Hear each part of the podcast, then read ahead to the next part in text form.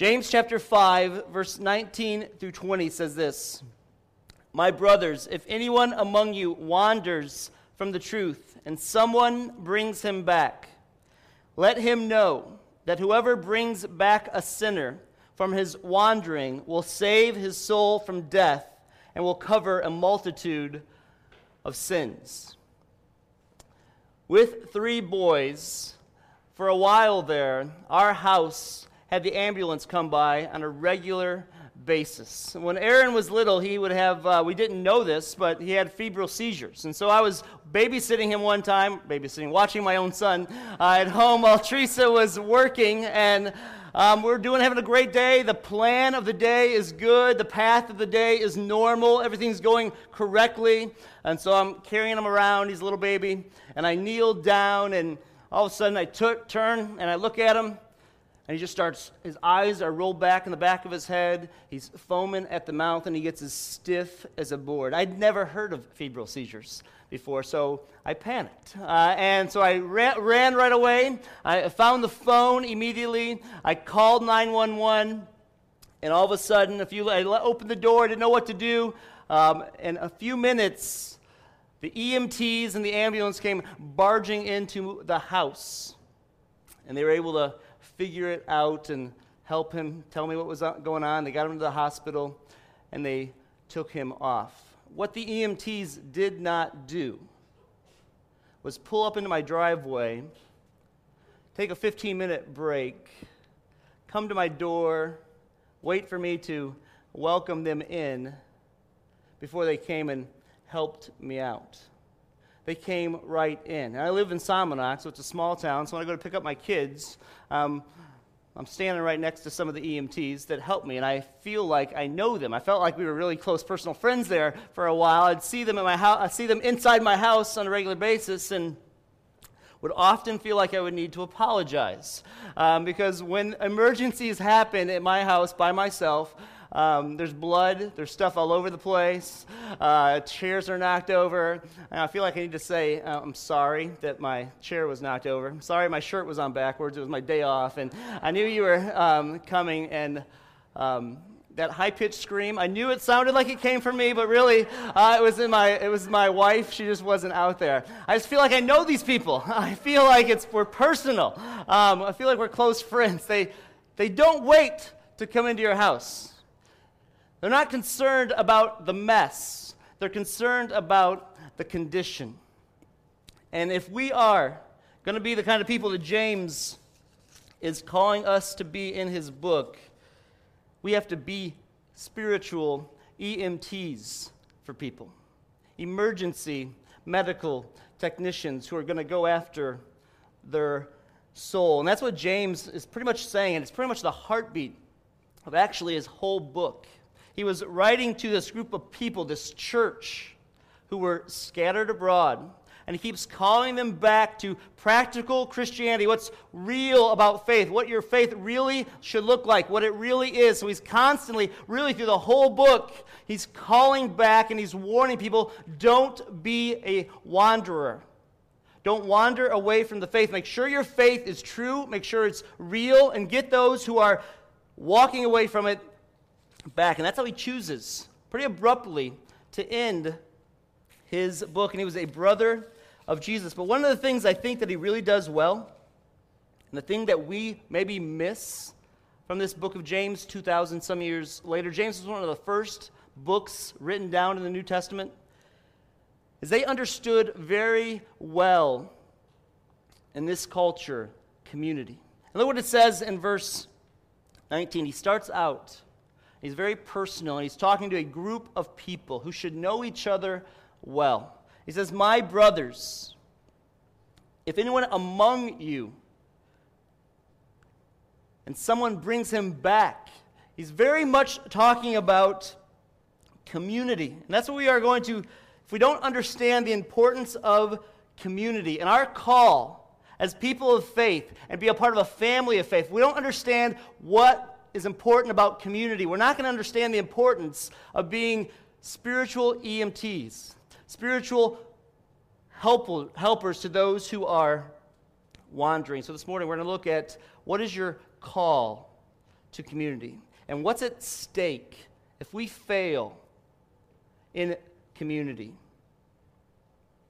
And how are we to be the community? You are called to community. As Christians, when we come into the family of God, we are bound tight. And that is missed in our culture. We easily take it or leave it when it comes to our Christian family sometimes, to our family of faith. And I think part of the reason is that we see this idea of community as something that's really all about us, and it's not about other people, and it's definitely not about God. We're going to live our story. We're going to figure out our path and our direction and not let God lead his story and his path and his direction into our lives. I think that we fail at this because sometimes we have this loose connecting feeling of community. We think that, as you come into a church, it's just very a loose connection. It's really not a family. It's not really something that God sovereignly places you into. And so we sometimes feel like we're the ones that choose. We're the ones that pick who our church family is. And in a culture like ours in America where it's very individualistic, we're all about our own way, pulling ourselves up by our own bootstraps, making our path. We need to rethink that as it's described in community. Because when James wrote to these people, he started out in James 1 saying, to the 12 tribes in the dispersion. So these were people scattered all over, but all through his book, he's talking to them as brothers, like they're together, like they're a community. They get this. They understand that even if we're not always locally connected, we are still one family. We are community. But we don't see it that way sometimes. We see it very loosely connected and really about us. And James is not necessarily talking about church hopping here, changing churches just because you feel like changing churches. He's not necessarily talking about those people, but sometimes in our culture, we see this all the time. Some people change churches faster than they renew their driver's license. In the 12 years that I've been here, I know people have been to 4 or 5 different churches that I have known in this area, not just people who've come to our church. It could be a problem. I talked to one guy who got saved in one church. And then as he started to grow spiritually, he thought he needed to go to another church. So he went to another church. And that's where he kind of got trained for ministry. And then as he felt he kind of grew more spiritually, he moved to another church where he spent his time serving in that church. And now after he felt like he served a while, he's moved on, and he's actually now in a very small church in Southern Illinois in ministry. Is that good? As an American, it sounds really good because he grew, he found a better place where he could learn, then he found a better place where he could serve, and now he's doing something else. My fear for him is he's going to crash and burn. But he's never understood the importance of being connected in a family, in a community. The problem with many of us is we are much better at being capitalist than we are being Christian.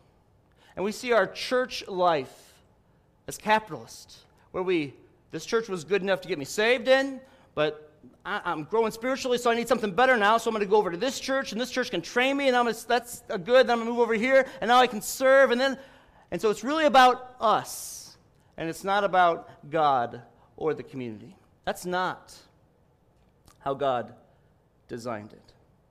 God wants us to see ourselves as a family of faith in community, not see it just this loose connection where it's about our spiritual growth, but really where it's about other people's spiritual growth and about God's glory.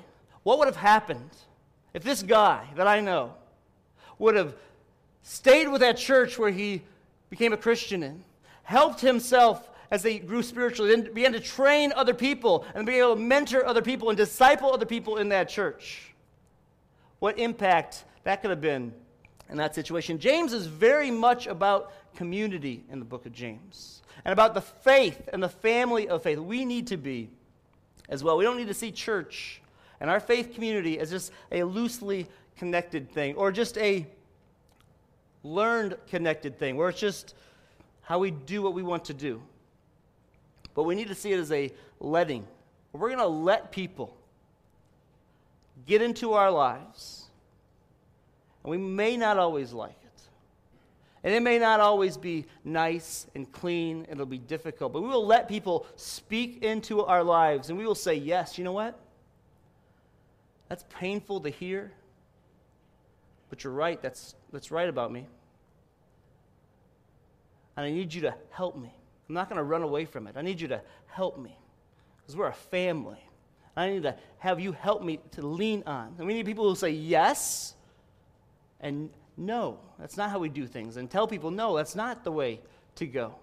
That's community. That's what a community does. They don't just, EMTs just don't wait around. They didn't stand outside my door waiting for me to tell them to come in. And they didn't stand there while I shook and held this stiff baby in front of them waiting for me to tell them what I thought I needed. They were trained, they knew what I needed, and they came alongside me and helped me. And every time I see them picking up their kids, I just want to thank them. They are people of my community.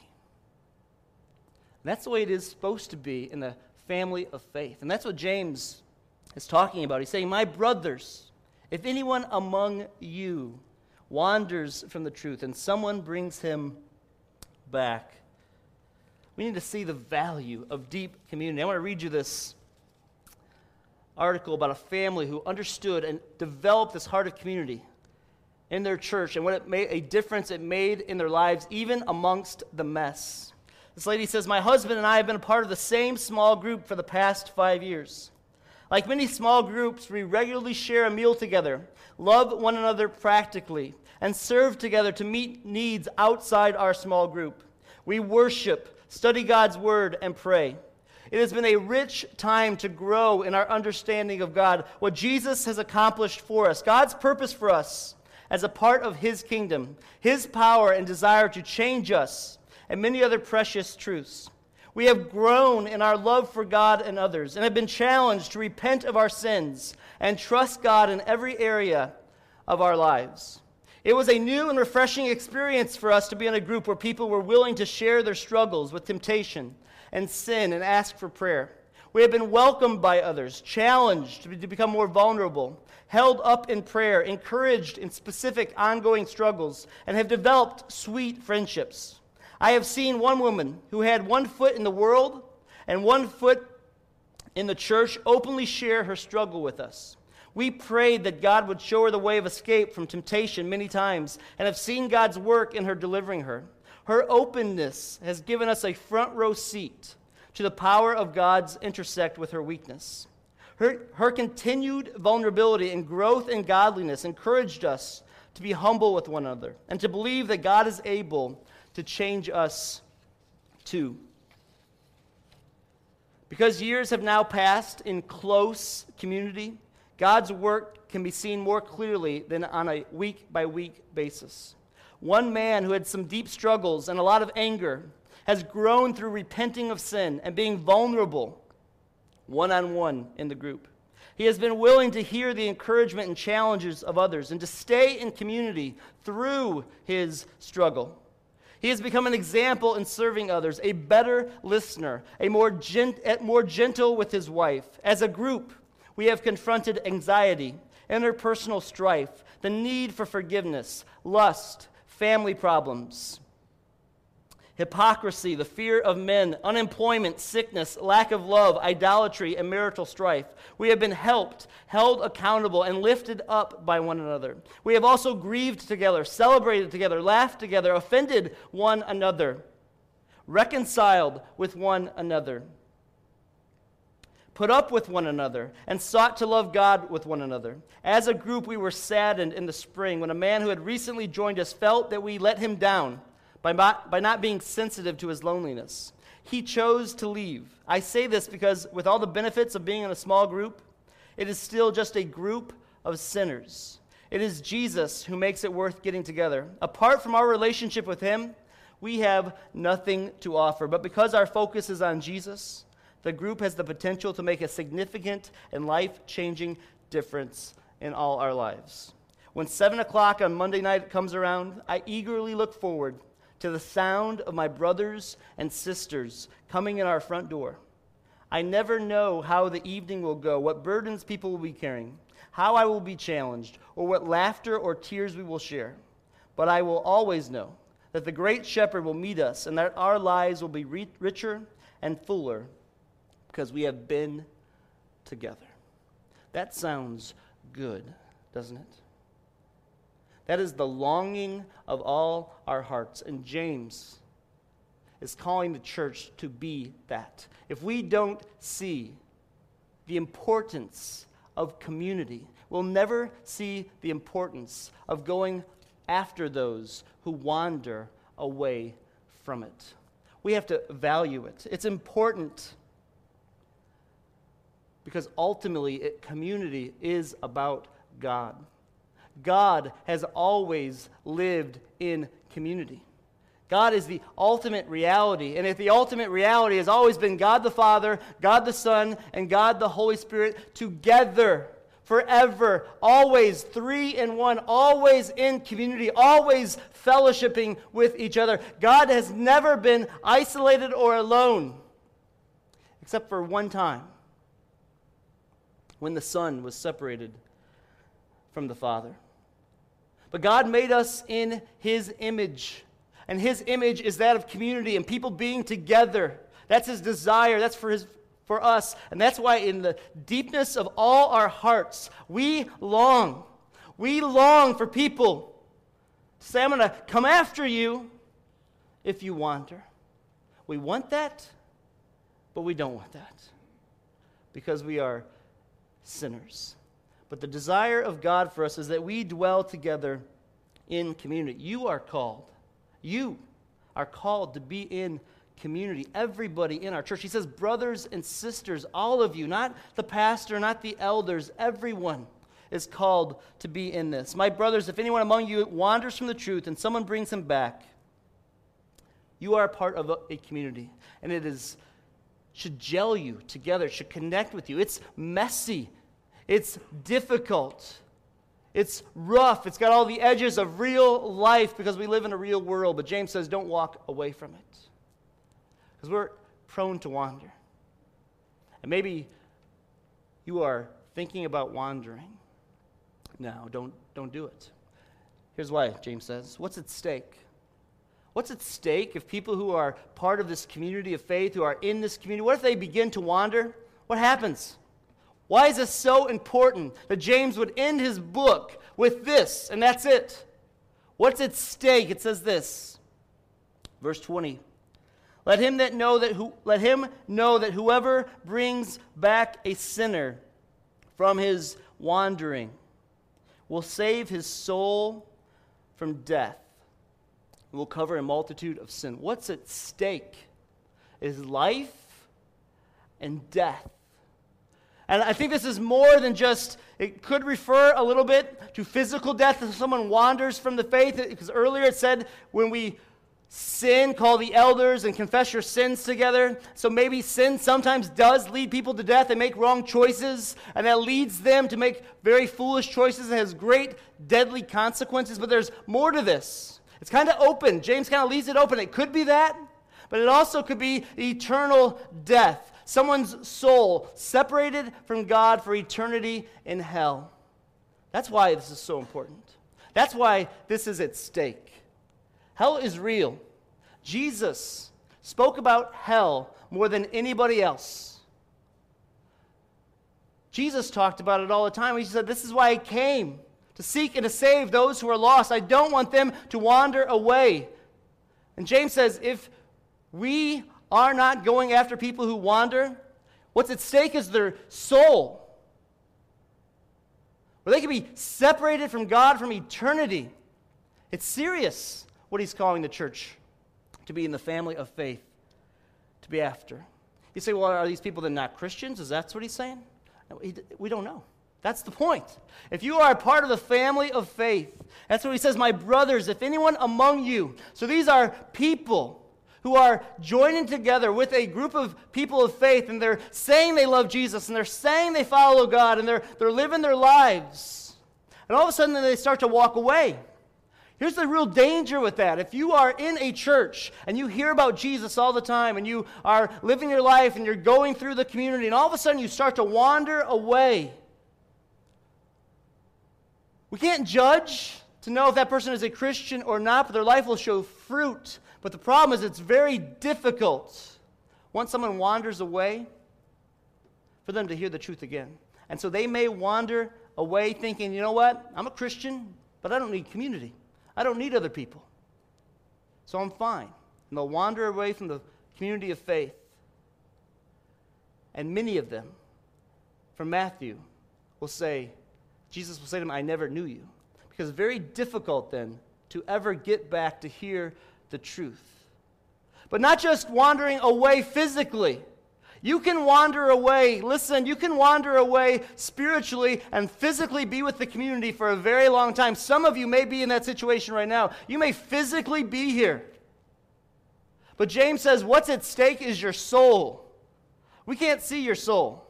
So you may be sitting here, you may be a part of the community physically, but you've wandered a long time now spiritually. So you're showing up on Sundays. You're showing up every once in a while for things. But your soul is so far away from God that eventually you will be gone. We want you here. Because what's at stake if you continue to wander is your soul, James says. Let him know that whoever brings back a sinner from his wandering will save his soul from death. Are you wandering? Have you checked your heart? Is there anything more important in your life than God? If you have so many other things that you're physically here, but you've wandered away and you think you're okay because you're still just showing up physically, James says, don't do that. Repent of your wandering. It's at stake is your soul. What's at stake is people's souls, which raises the stakes really high, doesn't it? Makes it very serious for us, which just causes a great kind of a problem for us. Because here's the problem. We live in a culture that doesn't want to get in people's lives. We are rural, suburban people. And so we kind of watch what suburban people do, and we like the fact that they open up their garage door, pull in, shut their garage door, and don't know any of their neighbors. And so we think, oh, that's the thing to do. And so our culture is becoming more and more that way out here, isn't it? People don't know each other. We don't spend time really getting to know each other. So it raises the stakes really high when James says, listen, church, as the family of God, you are called to be about community, to calling people together, to watching out for people's souls. So that means you have to live counter to your culture that says let people do what they want to do. Don't get into people's lives. It's not your business. James says it is our business because people's souls are at stake. And he wants to let the people who are going to go after the wanderers know. This is encouragement for us. He wants to let us know that as we go after them, as we seek to serve them, lovingly going after them, what's at stake is we are going to be able to save their soul from death and cover a multitude of sins. And the question is, we have to ask ourselves, well, how do you do that? What do you say? It happened to me this week. There's a lot of teenagers that have gone through our youth group through the years. And I know when I pray for them and I'm studying for them this message and I'm at a place and all of a sudden one of them shows up and he's wandering and I see something and he's got the look like, uh-oh, I just got busted. And what my thought was, should I say something? What's my responsibility here? But I'm reading James chapter 5 and I believe I have a responsibility here. But what do I say? How do we do it? How far do you do it? That's what James is saying. It's messy, is what he's saying. When you do this, it's very messy. But we can't let the mess stop us. When an EMT comes busting through your house and there is a problem, things are messy. There's all kinds of stuff all over the place that shouldn't be. The pattern of way the life should be is messed up. But they don't walk away because it's messy. They say, that's what I'm called to do, because I'm more concerned about you and the condition and about the mess that I'm seeing. And I want to be a part of your life, and I want to serve you. That's what we are called to do. We need to learn to love people loving and cover a multitude of sins. And that could go both ways. There's texts in the Bible that say, even in Ezekiel, God said, if you do what you're told to do, you will be forgiven. It can go both ways, this covering of a multitude of sins. Not over if we rescue somebody from their wandering, help them out and cover a multitude of sins. But even when it'll cover the multitude of our sins of just being callous and apathetic and not caring. We need to rescue people and go after people. That is the heartbeat of what James is saying as he wraps up this verse. Are you a wanderer? Will you go after the wanderer lovingly? Let him know that whoever brings back a sinner from his wandering will save his soul from death. You say, well, that's really difficult, Paul. I don't want to get in somebody's life, and then I don't know what to say, and I'm not really sure how to handle the situation, and what if it just backfires on me, and what if it doesn't turn out the way it's supposed to turn out? The reason that it's written in James is for our encouragement. God says if we do what he asks us to do, if we show real faith, he'll do this. He will bring back the wanderer. He will use us as his instruments to help that person wake up and to see his need. If we follow his way, it's for our encouragement. You say, well, that's good, but it's still hard. Well, remember this. There's a time when all of us were wanderers. We rebelled against God. We said our way is better than God's way. And we're not going to go your way, God. And God had made a promise thousands of years ago to Abraham. He made this covenant with him. He said, Abraham, from you all the world will be blessed. And I'm going to do this covenant. I want you to cut these animals apart. And I'm going to walk down the middle between them, signifying that if I don't keep my promise to you, that you can literally... If I don't do what I say I'm going to do, then you can tear me apart and rip me asunder. That's huge for God, because God's always dwelt and lived in community. But there was a time when God loved us so much, he sent his son Jesus to die on the cross. And on the cross, Jesus cried out, my God, why have you forsaken me? Jesus was torn asunder from his community for you. He paid the ultimate price for you to rescue you from your sin so that we could have hope, so that we could go and lovingly rescue others who are wandering. There's two types of people here this morning. Some of you who are physically here, but spiritually, you're starting to wander. You've started to drift. That's what that is. You started in the right way, but something's caught your attention. Maybe a doctrine that's not right. Maybe a practice of belief that's not right. And you're starting to wander away. You're still physically here, but you're still wandering away. You need to stop. God says, come back. Because if you continue to wander and go down that direction, that's death to your soul. And I love you too much. I allowed my son to be separated from me because I love you. I gave my life for you, and I want you back. And then there are some of us who know some wanderers, and we are scared to death to say something. We don't want to get into their lives. So we're just going to watch them walk, and fall into the pit. Don't do that. Lovingly go after the wanderers. What a tragedy if we have nobody in our lives. If we're walking down the road and there's a giant pit, if there's nobody in your life that's going to say, don't keep walking. Stop. Stop going that way. I'm begging you to stop, because I know what's going to happen if you walk any farther. They may not listen. We can't control that. But God has called us to cry out lovingly, to pray for them, to encourage them, to be in their life in a loving way, saying, stop, stop, don't do that, don't go that way. That's a hole that you're never going to get out of. Jesus has a better way. Jesus came for you. He let his life be separated from his Father for you. There's great hope for you if you'll follow his way. There's great hope for you if you'll follow his way. Don't go that way. We need people who will cry out to wanderers. And James wraps his book up that way. But if you don't see the importance of your community, you're not going to see the importance of caring. But if you see the importance of the family of faith, Cornerstone, I beg you to go after the wanderers and ask Jesus to bring them home.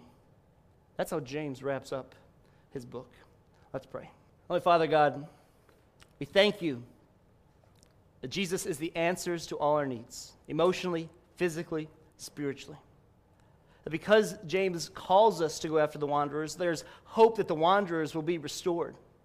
Because Jesus died for our sins, there's hope of forgiveness. There is joy. People don't have to walk into the hole. We didn't have to walk into the hole because of you. So God, I pray that you protect us from wandering. Help us to see your love for us so great that we will be willing to get ourselves involved in the mess and be spiritual EMTs for people. Help us to do it for our own souls. Help us to ask people to do it for our own souls. And God, I pray that you would help us lovingly as a church. Give us wisdom. And that you would bring back people who need your grace. And help us to demonstrate the love of Christ for them. Thank you for your love for us. In Jesus' name I pray. Amen.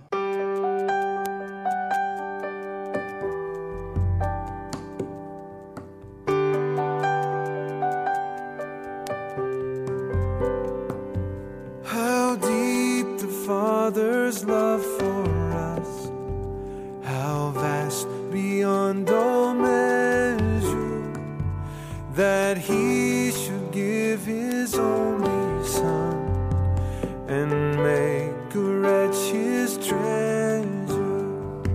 How great the pain of searing loss, the Father turns his face away, as wounds which mar the chosen one bring many sons to glory.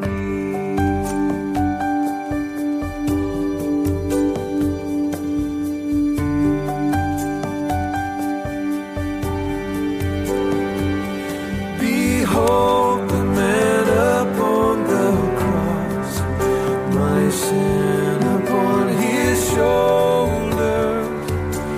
Ashamed, I hear my mocking.